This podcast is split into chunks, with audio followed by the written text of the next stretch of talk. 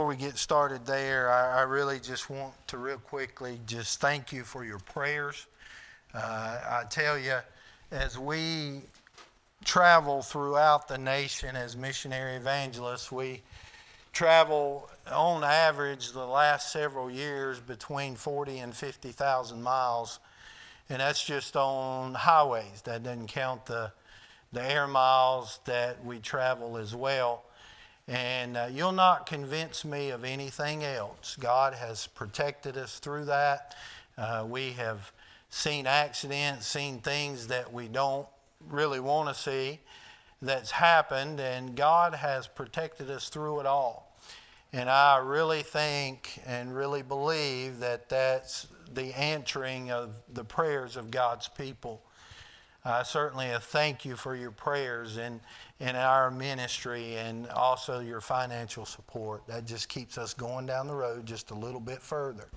And uh, one of our, our goals, or one of the, the aspects of our ministry, of course, is we want to evangelize the lost. We want to tell others about Christ. And then we want to edify the saints.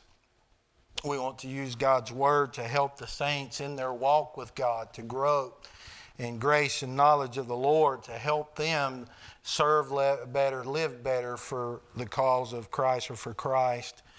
And then finally, one of the main, uh, one of the main that we're doing more and more is we want to encourage the pastor. As the days go, and we know that uh, we don't know when the Lord is coming back, the Bible tells us we can know the times and the seasons. And uh, I think if you read the scriptures, it's not going to be long before the Lord does come back to call his people out of this world. And until that point, uh, we want to encourage the pastors, the missionaries, the church planters to keep going, to keep serving, to keep uh, evangelizing the lost so that others may come to know him. And that's our ministry. That's what we want to try to do and serve in him as missionary evangelists. And the Lord has opened many doors for us. And uh, the Lord has graciously filled our schedule uh, for the most part for the rest of this year. And uh, I'll be back here on Wednesday, the 12th, and I'll share just a little bit more of where we've been and how God has blessed. But I want to, uh, some of you may be aware of something that occurred in May to our granddaughter, who was nine, was it nine months old then. Uh, you know, we have a daughter that lives in Montana, and uh, son-in-law, and and two grandsons up there, and then we have a, uh, a daughter and our son-in-law in Colorado. He's a pastor there. Then we have our third daughter, who is married to our son-in-law, of course and they live in North Carolina, and they are on deputation to plant a church in Chicago. And so, um, and then we have a, a, daughter, our fourth daughter, who is uh, who is not married but wants to be, but Dad's not ready for that just yet. And so she is actually in New Hampshire. She's serving as or interning at a faith-based addiction center. She's working with folks who have addictions, just several different kinds of addictions, and and so she is there. But last uh, May, or this, this, past May, we were in uh, Elizabeth, Colorado, and I'll try to get through this. But I also thank you for your prayers for my family. One of the hardest things that we do as missionary evangelists as we travel, it's hard to be there for your family because uh, there's no telling where we're going to be at and the times we're going to be there. But we were in uh, Elizabeth, Colorado in May, and uh, I was getting ready to preach a revival. And uh, that week, on, on Thursday, the week before, uh, there was actually a pastor there. Uh, that is my son in law's pastor, who pastors in Colorado. And he preached a message on God is faithful. And I knew in my mind that God is faithful. But I didn't know how much I needed that message until a few days later. Saturday, I was uh, in ordination council being questioned about my beliefs and all of those things, and the church there in Elizabeth, where we're out of now, ordained me into the gospel ministry. And then Sunday, I was going to preach the afternoon service. Saturday night or Sunday morning early about 2:30, my wife and I were sleeping and we had our 9-month-old granddaughter MJ, she was staying with, sleeping with us, and my daughter Lindsay, MJ's mother, had flown out. And um, about 2:30 in the morning, those of you who are parents know that when you hear a scream, there's differences in screams. Uh, and this was one of those screams that we knew something was going on. My wife proceeded to get up, and in the midst of, she picked her, our little granddaughter up, uh, she began seizing. And uh, that's a sight you're not prepared for. And um, so called, or we called the EMS, and they transported her to the hospital, and the doctor there, uh, she had stopped seizing. The doctor there had thought it was just from a fever. And uh, so she, uh, the doctor sent her back uh, to the place where we're staying and said, listen, keep, uh, keep medicine in her to keep the fever down. But the services went well that day on Sunday. And about 5 o'clock that afternoon, uh, I was getting some rest. I was laying down. That same preacher who preached God is faithful come and knocked on the door, woke me up, and he, and he said, Little MJ's seizing again. Went down and uh, saw that she was seizing again and, and took her. And uh, over 10 minutes later, she had been seizing for almost 10 minutes. And uh, the EMS got there and they transported her to the to the hospital again. And when you know there's 12 to 13 people in the trauma room it's not good. And so uh, being an epileptic dealing with seizures i heard the phrase that i did not want to hear and it's called status and what that phrase means is you're either seizing for longer than you should or you continue to seize. You'll have a seizure, stop, and then have another one. Stop, and then have another one. Stop, and then have another one. Well, she was in the, I, I don't know, they said 10 to 12 seizures. Plus, she was had one long seizure. So I asked the doctor, I said, can you tell me? Of course, all of us was just out of sorts, and the doctor said, "Listen, um, I'm just trying to get her to the children's hospital, trying to stabilize her to get her to the children's hospital." And um, so, with that, uh, they were going to transport her, but they saw the need was greater, so they caught, tried to call a children's helicopter and in Colorado, there's two heli- there's different types of helicopters, and one was for children, and others are for adults. Well, the children's was not available, so they just called this helicopter that was 15 minutes 15 minutes away in Colorado Springs, and they flew in, and and this was no accident that um, this was the number one rated life flight helicopter in Colorado.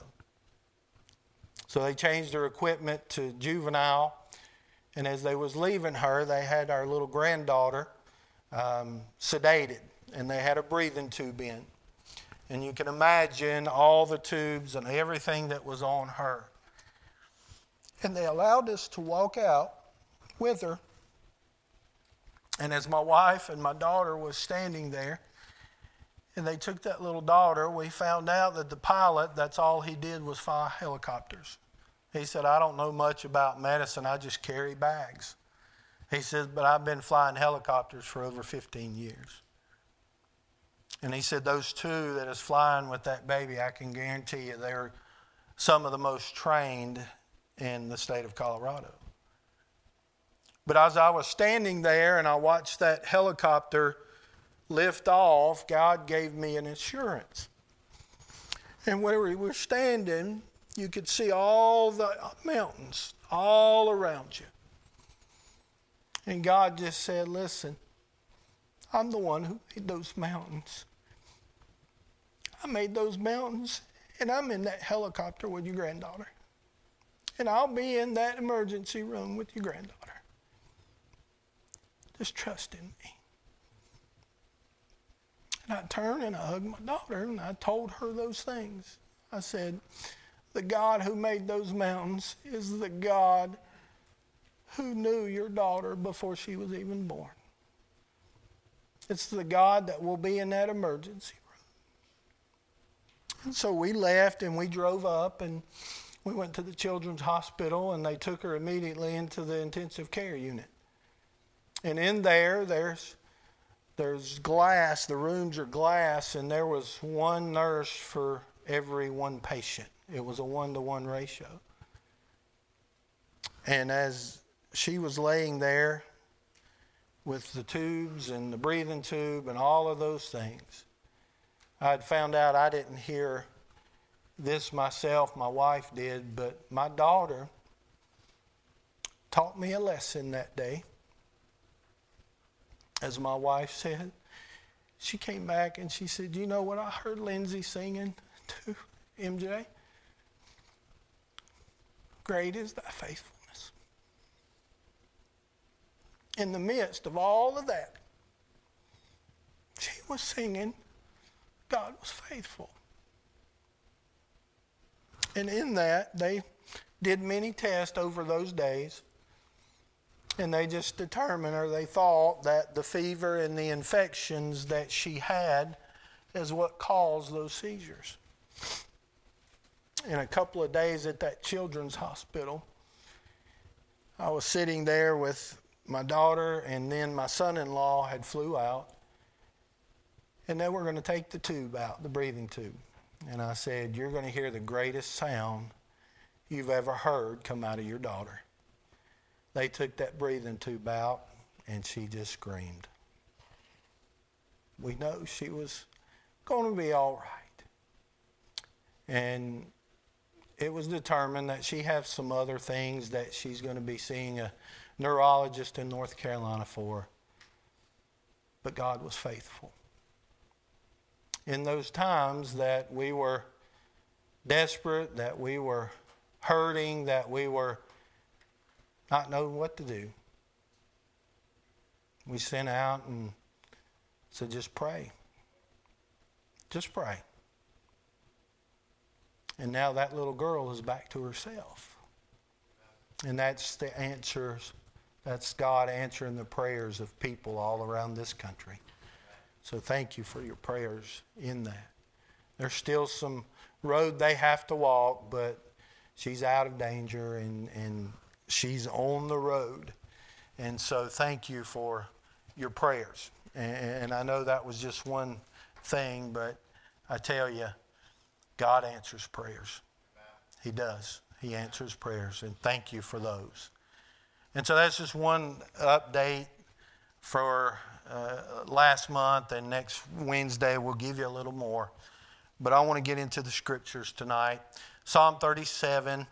And when you find your place there, if you would, stand with me if you're able, out of reverence and honor, the reading of God's Word. We're going to read the first seven verses, and then we'll flip to a couple of different verses there in Psalm 37. But the Bible says in verse 1 Fret not thyself because of evil evildoers, neither be thou envious against the workers of iniquity.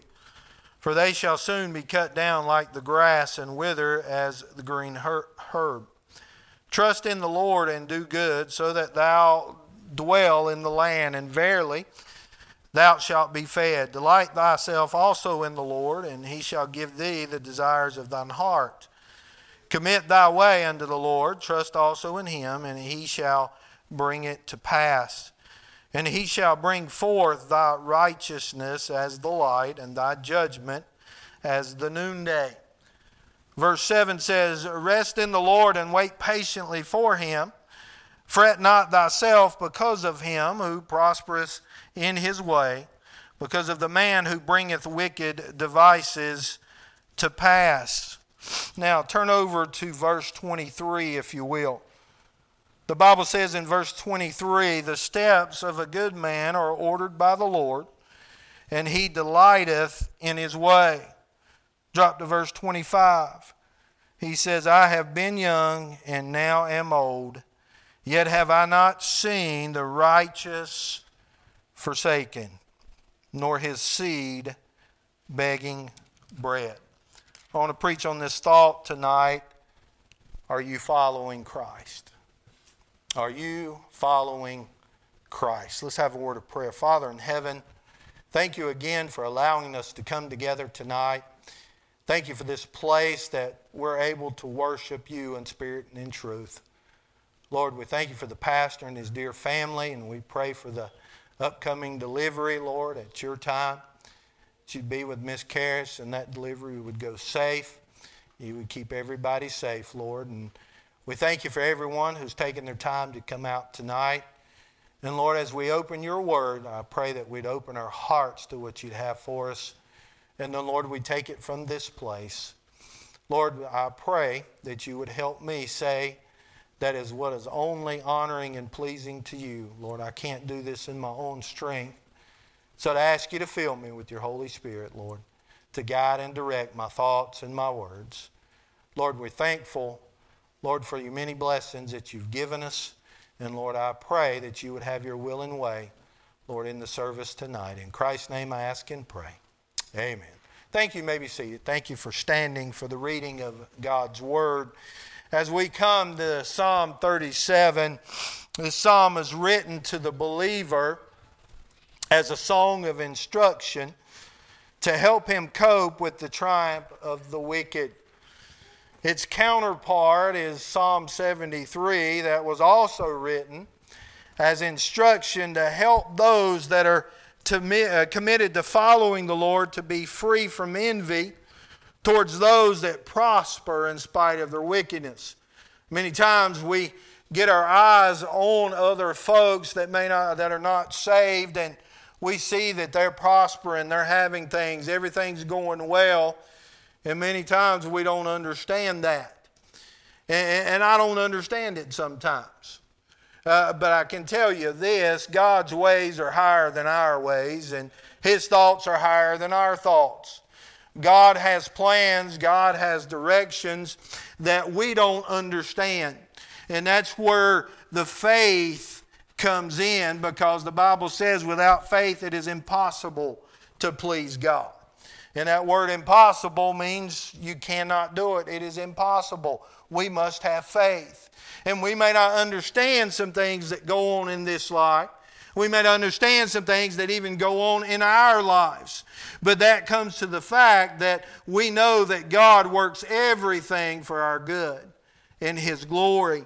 And so this psalm is written as an encouragement by David to help those that have gotten their eyes off Christ and on the, to the people that are not saved and maybe doing wicked things, but they're prospering. Now, for you and I, serving the Lord is a, a matter of personal conviction that doing the will of God is worth the price every time. Many times you talk to the older saints of God and they'll tell you uh, that it was worth it serving God. You talk about the men in the Bible that God used in a great and mighty way. I think if we could speak with them face to face, they would say, I thought it was worth what we went through to serve the Lord. And, and you and I may experience different things in our lifetime, but can I tell you, everything that we go through, everything that, that happens, it's worth the price to serve the Lord. And, you know, many people have served the Lord with less than great encouragement from family and friends. You know, I, I, we travel, and there's many times that we go to uh, Utah, and Utah is Mormon. It has got Mormons all over. And uh, we're privileged to go into a, a church in Logan, Utah. And in that church, uh, God is doing a great and mighty work. And we've met a couple of Mormons there that used to be Mormons that has gotten saved by the grace of God. And they will tell you, we met a older lady years ago, and she had gotten saved. She used to be in Mormonism, and she had gotten saved. And, in that, when she got saved, the, the people there, her family, disowned her, put her out of the will for, because she had gotten saved and put faith in Christ.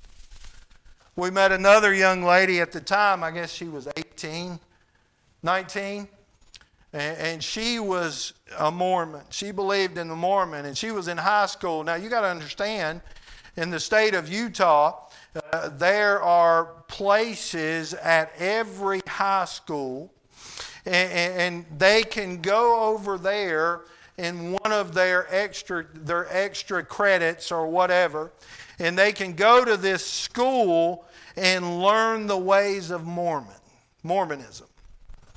And that's what she did. She went from the high school she went across the street to to this place and I forget what they call it you remember what they call those schools I can't even think my mind's this is what happens when you get old huh no, that was the school. It'll hit me in a little bit. When it hits me, I'll let you know.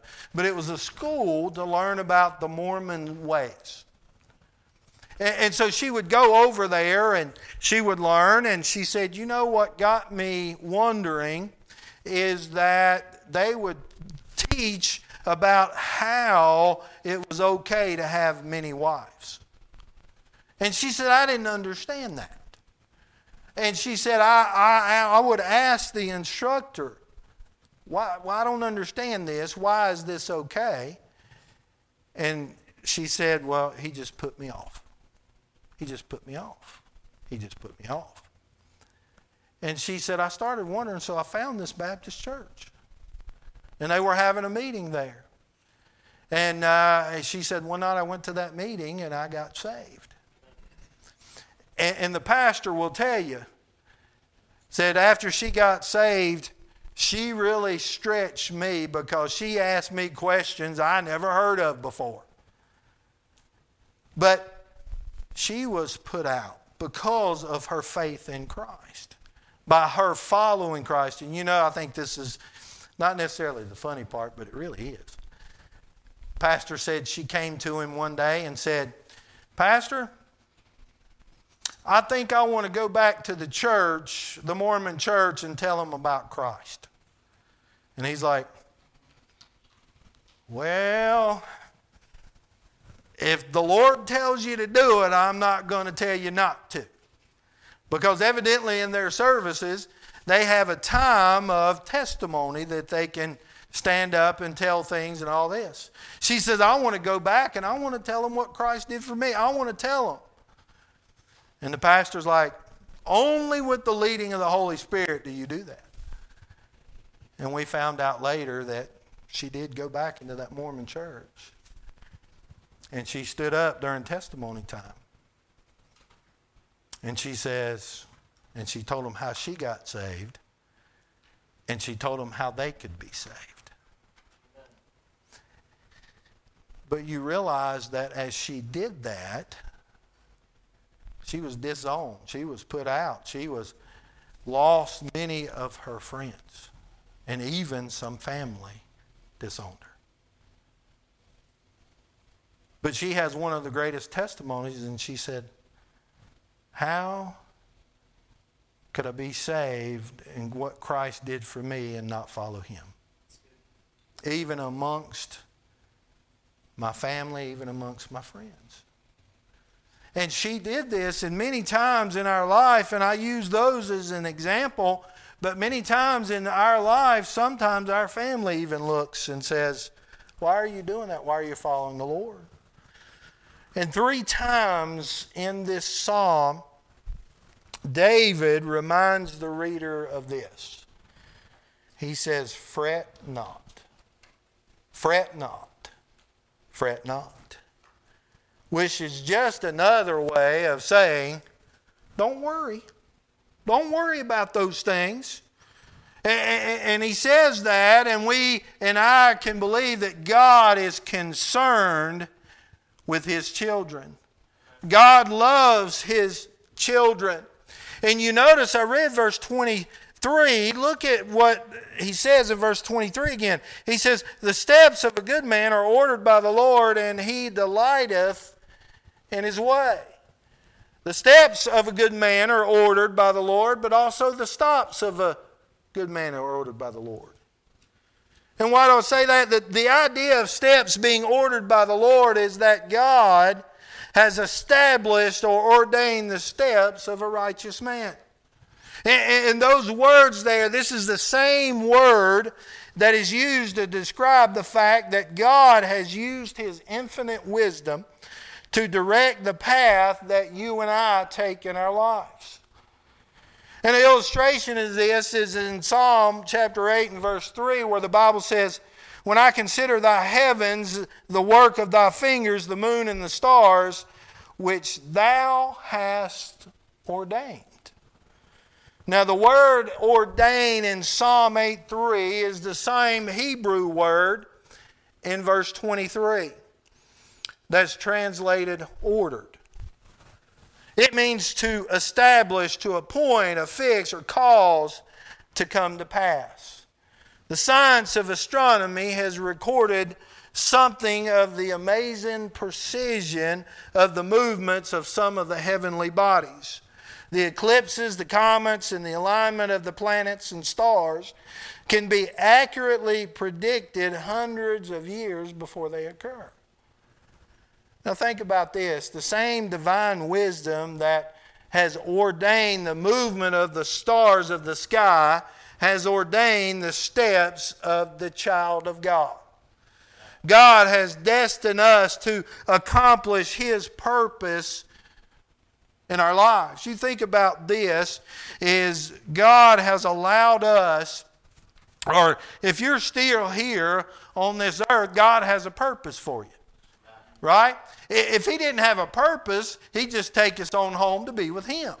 But God has a purpose for everyone sitting. It's like those runners. I don't know about you, some of these Olympic events, and, and, and I don't know why they run the marathon.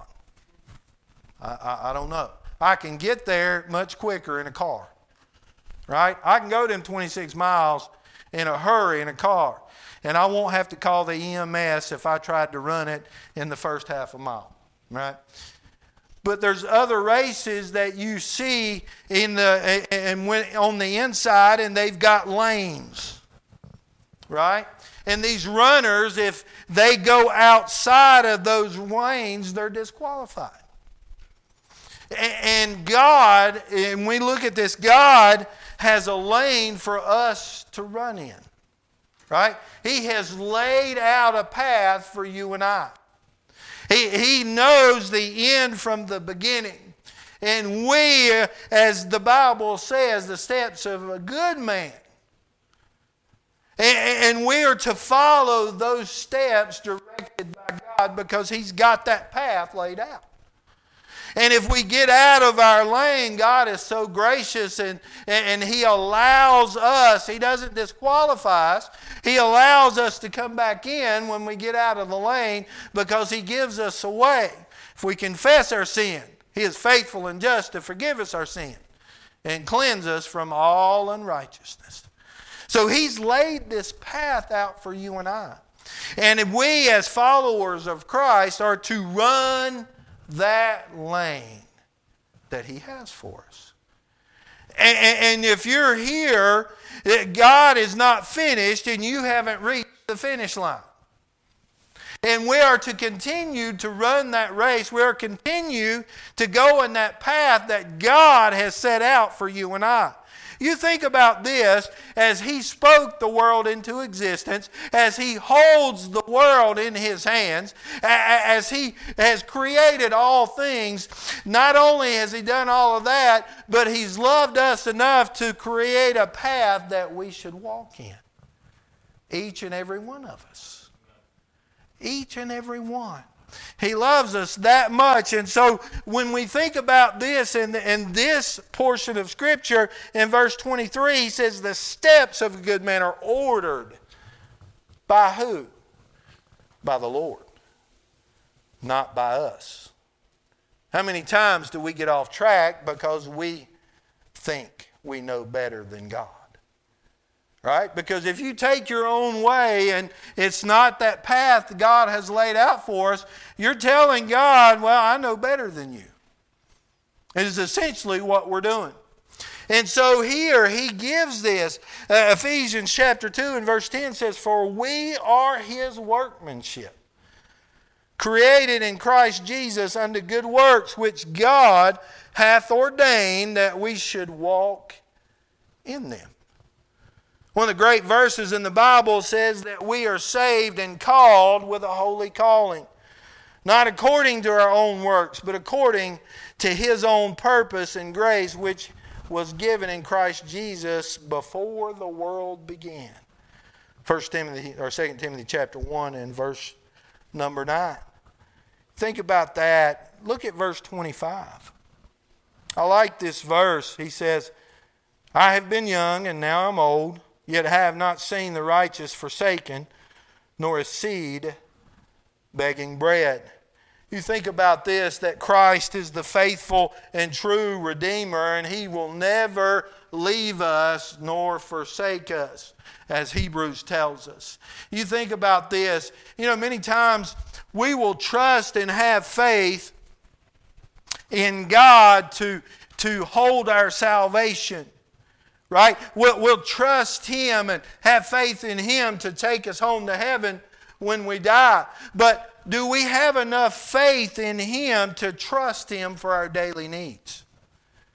How many times do we go to Him when we have a need come up? How many times do we go to trust and have faith that He, he holds our salvation, uh, but He also controls all things and can supply that need that we have?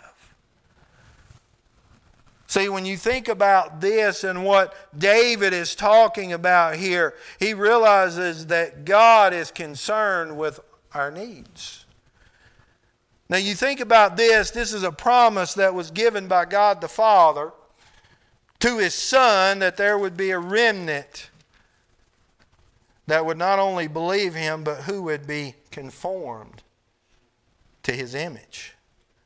God has promised his Son that the his purpose would be performed in our lives.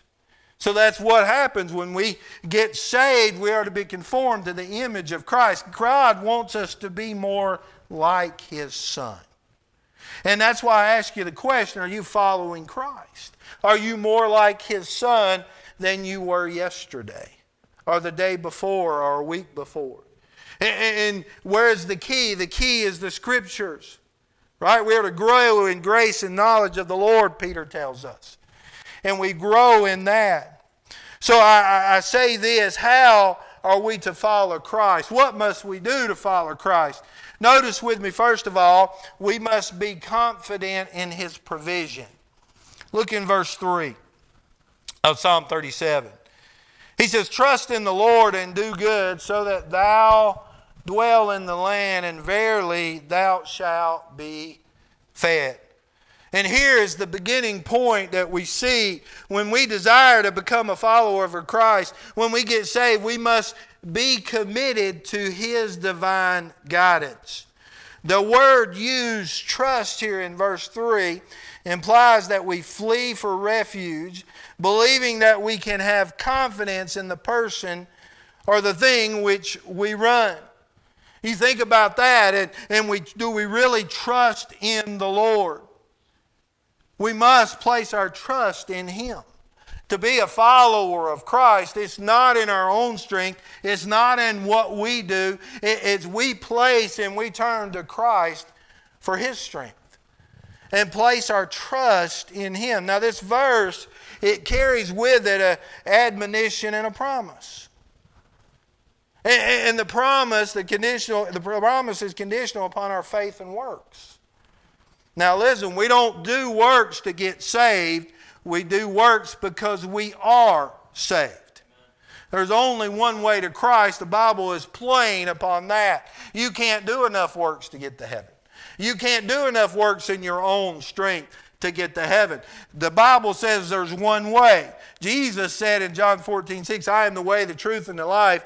No man cometh unto the Father but by me. That's a pretty straight statement, is it not? There's only one way to the Heavenly Father, that's through the Lord Jesus Christ. But God is looking for followers that are confident enough in the provision of salvation that they would trust Him and be committed to Him enough that they would obey Him.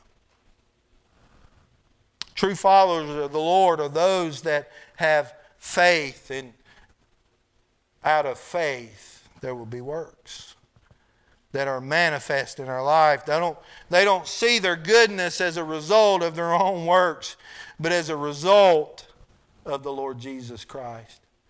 The Bible says, For there is none righteous, no, not. There's nothing good in me.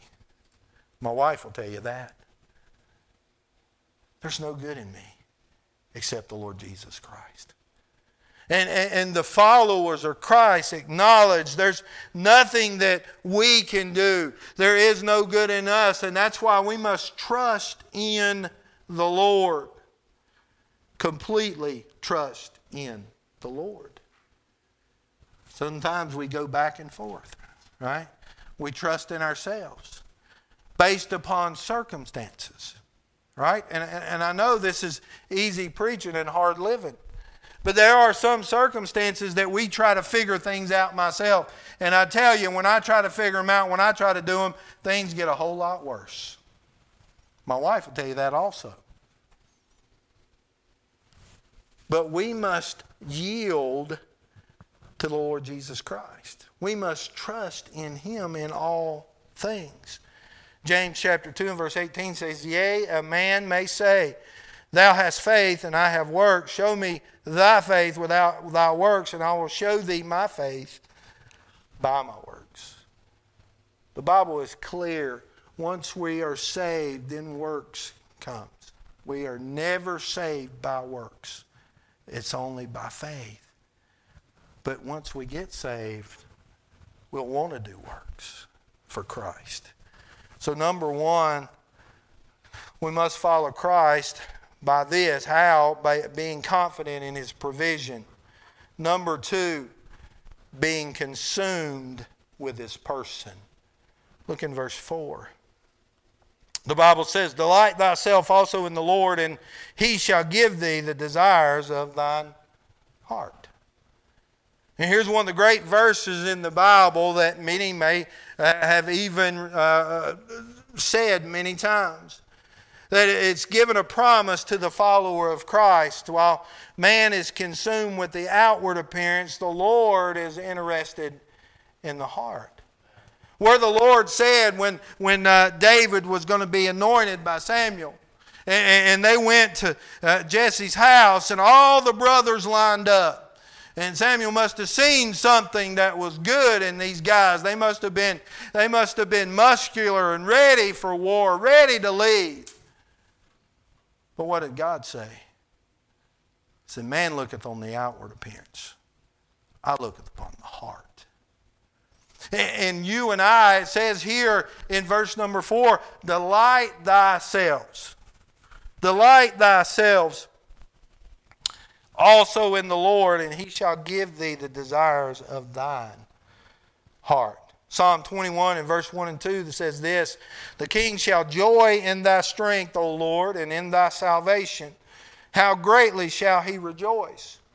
Thou hast given him his heart's desire and hast not withholden the request of his lips. See, the thought here is not that your heart can go untamed and you'll get whatever you wish for. Wish for. This is not a name it and claim it. This is, this is not, uh, uh, Lord, I need a half a million dollars and I need it tomorrow. Well, God is certainly able to give you that. There's no doubt about that. But is that His will? Is that what He wants in your life for His will? You think about that. The idea, rather, is that those people who set their affections on the Lord are the ones that God grants the desires of their heart. When you delight in the Lord, then your desires become holy, and God grants holy desires.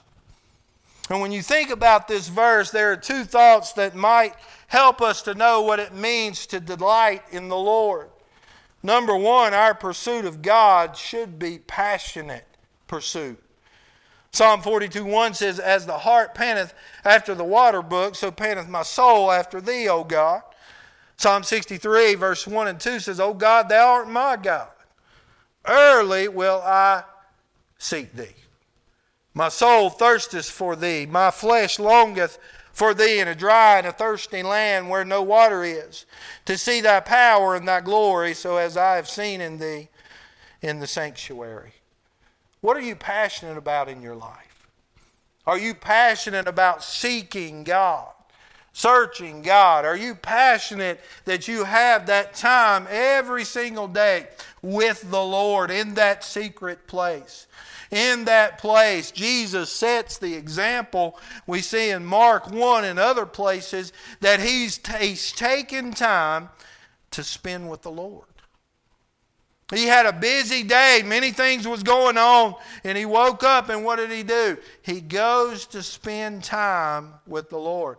Now, think about this. If the Lord Jesus Christ made time as his day to spend with God the Father, how much more should you and I spend time with God the Father? Now, listen, my, my, God knew that my wife and I needed to be together because she is a late nighter, I'm an early morning riser. And so when I get up in the morning, I spend my time with the Lord. That's where I spend my time. I study and all those things. But she does that late at night. And we and, and with us traveling all the time, it wouldn't work at the same time. Right? But the point I'm trying to make is that every single day there should be a time set out to spend with God the Father. It doesn't matter whether it's in the morning early or late at night or in the middle of the day. The point is, is that you and I should be passionate about that and, and, not forsaking that time. Hey, I need it because it seems like when I skip that time and I'm human, there's times that I've gotten and I'm going and, and all of that, and I hadn't spent my time. The day just doesn't seem to go as well. But the thing is, is that we need to carve out a time that nothing interferes with that time with God the Father.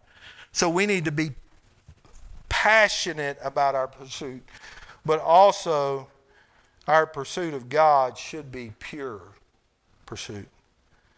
We're not to pursue pleasure, possessions, prestige, or power. Our pursuit is to know the Lord more and more. Philippians chapter 3, verse 10 says, That I may know him and the power of his resurrection, the fellowship of his sufferings, being made conformable unto his death.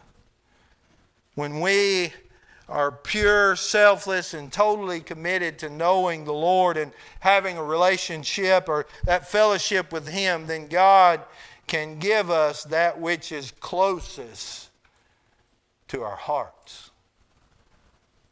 So you see here in, in verse number four, we are to be consumed with his person.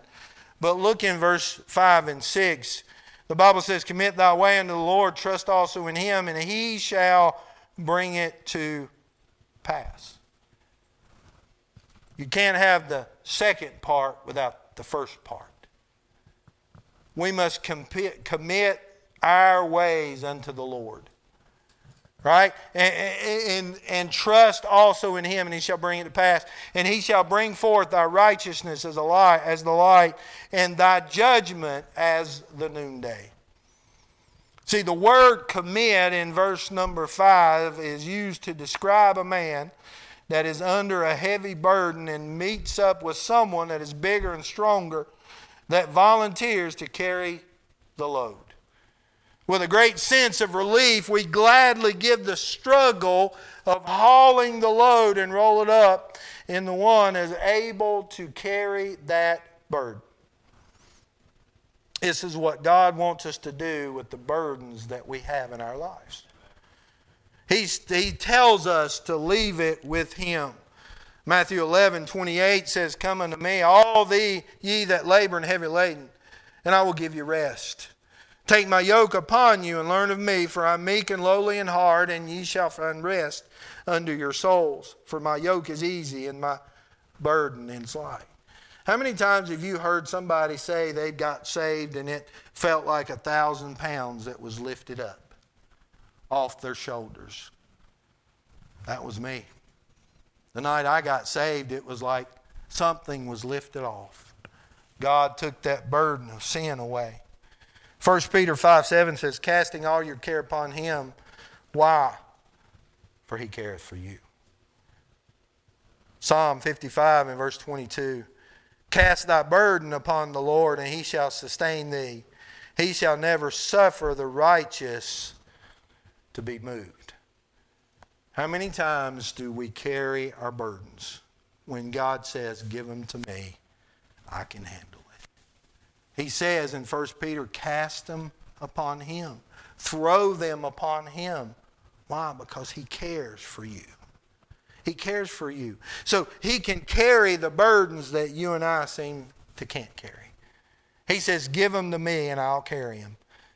So we must be committed to his path, right? Number three is to be committed to his path in verse 5 and 6. And so notice here, a committed person will have direction in verse 5. The Bible says uh, uh, that Commit thy way unto the Lord, trust also in him, and he shall bring it to pass.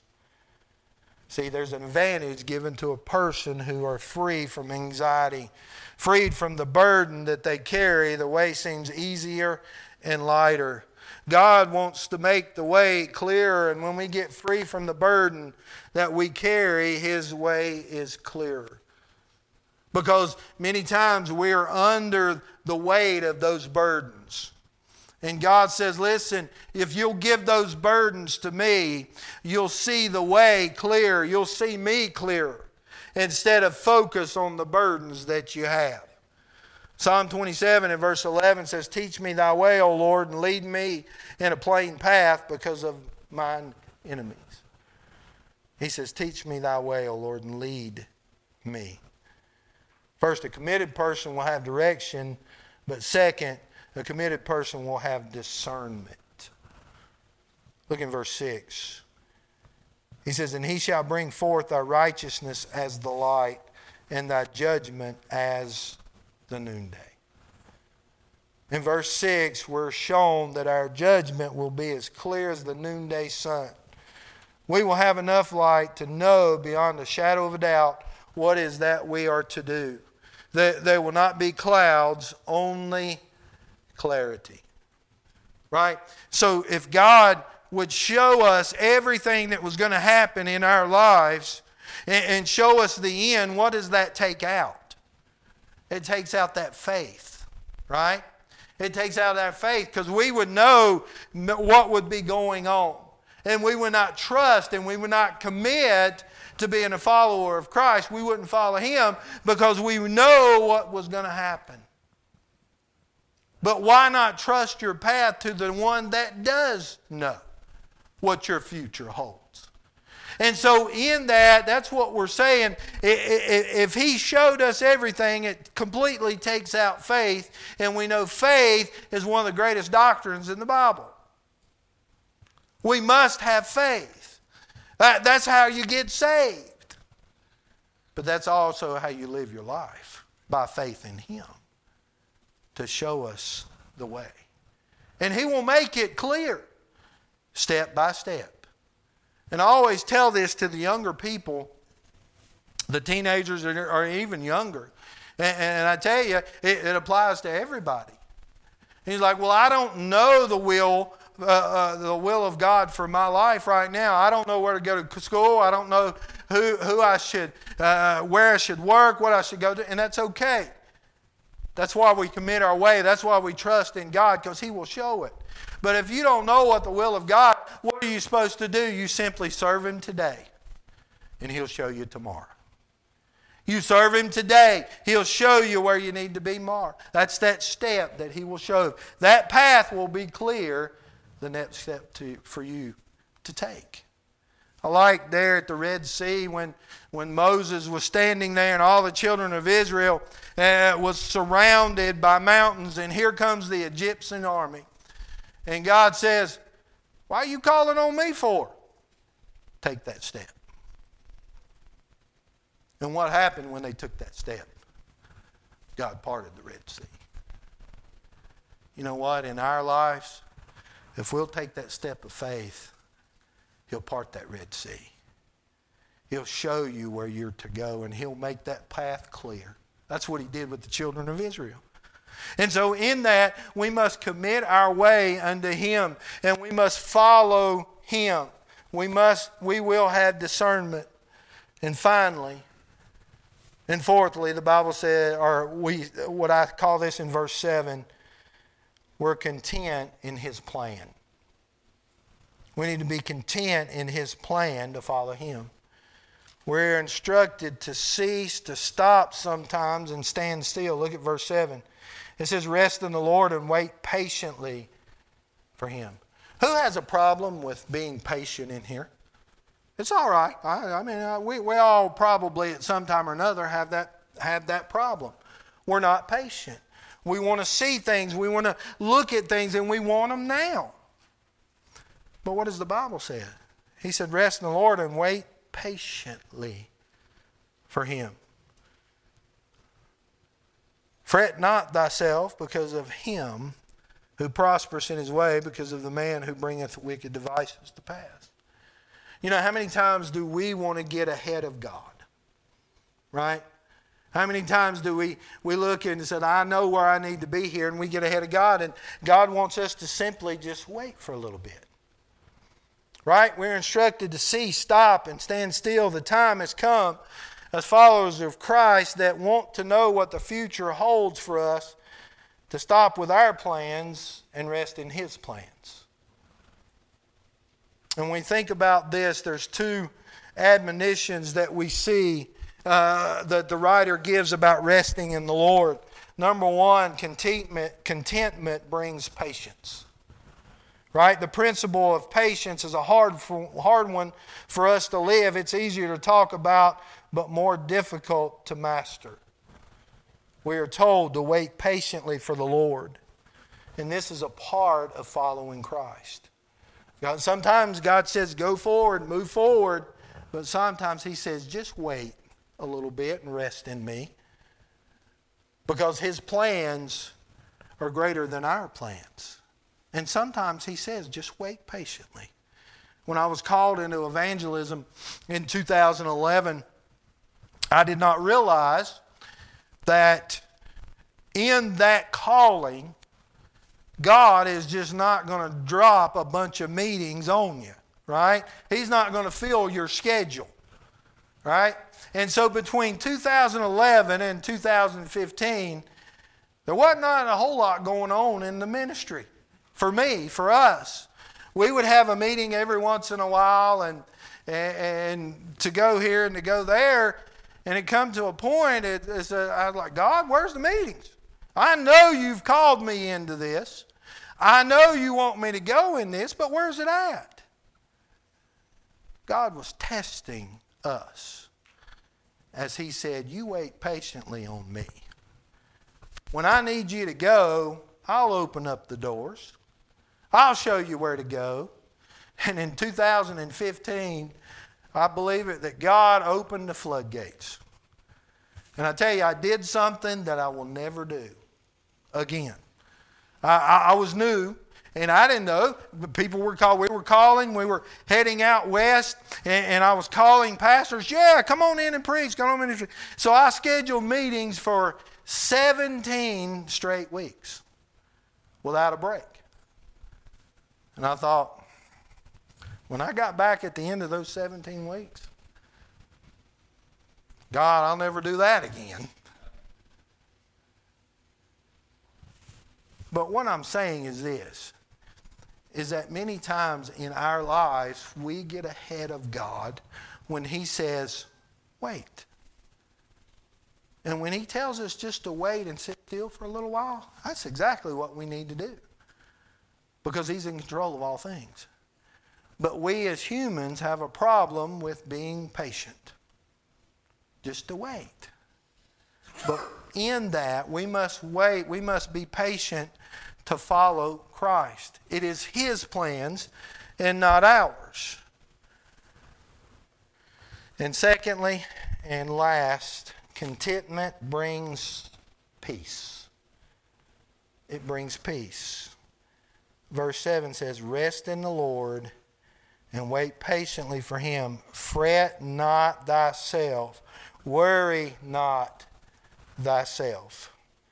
The word that is used for rest is the word that speaks of inner peace. It means that while the outward circumstances are chaotic, the inner emotions are marked with quiet assurance.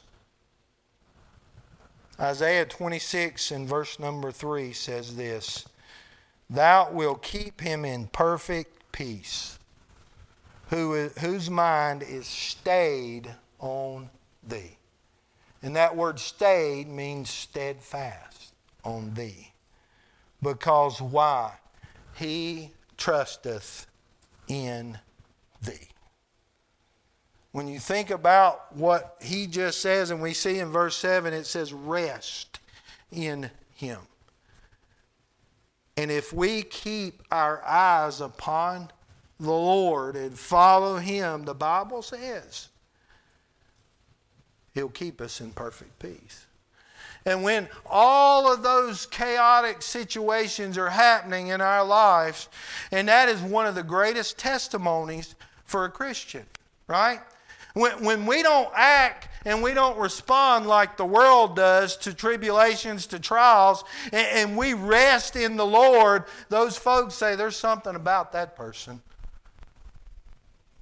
And I know trials and tribulations are hard, I understand that. But God is saying, listen, you keep your eyes on me and I'll give you peace. The God of all peace. No matter what the circumstances are, you must keep your eyes on Him to be a follower of Christ. With our heads bowed and our eyes closed tonight, just a simple invitation. Listen, I know times get hard, and but God's told us to